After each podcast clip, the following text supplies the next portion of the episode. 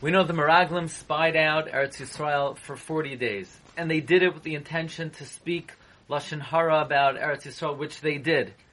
As a punishment for spying out the land for 40 days, they were punished. For Yoim Lashana, Yoim Lashana. That Klal Yisrael had to wander in the Midbar for 40 years. Question is that technically we were not in the Midbar for 40 years. Let's make a cheshbon. They left Mitzrayim on Tesvav Nisan. They didn't enter Eretz Yisrael 40 years later on Yud Daled Nisan, exactly 40 years later. They entered four days earlier on Yud Nisan. So technically, it was 40 years minus four days. And besides, it was going to take them 11 days anywhere, anyway, to get from Har Sinai to Eretz Yisrael, like it says in the beginning of Devarim, Achad Arsoyamei Chayrev, Derech Har Seir Ad Kadesh Barnea. So actually, they weren't in the Midbar for 40 years. They were in the Midbar for 39 years, 11 months, and 15 days. They were 40 years minus 15 days.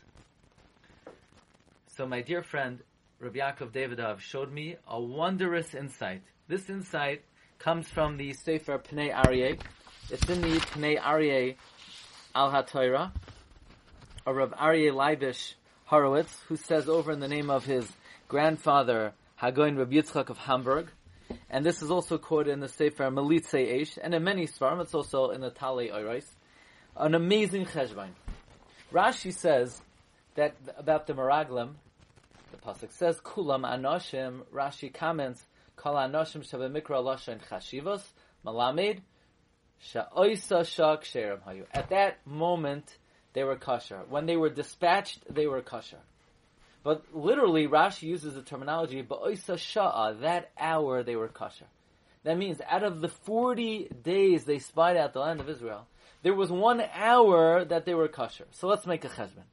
If 40 days they were punished for 40 years in the Midbar, then for each day they were punished to spend another year in the Midbar which means every month they had to spend in the midbar was for a twelfth of a day of spying. Because if they had to spend a year in the midbar for a day of spying, eh, for every month in the midbar, it would be a twelfth of a day, meaning two hours. So for two hours of spying, they got a month in the midbar. For one hour of spying, they got 15 days in the midbar.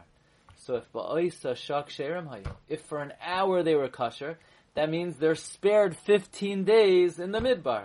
And it comes out exactly precise. They left on Tesvav Nisan. 39 years later and 351 days, we'll call it, uh, they entered Eretz Yisrael. In other words, four days earlier. Anyway, there was an 11 days they would have to travel even had they not sinned. So, in fact, they were spared, they were spared 15 days. And they were spared 15 days because of that hour of Ba'isa Shah Ksherim Hayu. So we see the Din Shamayim is precise to the moment.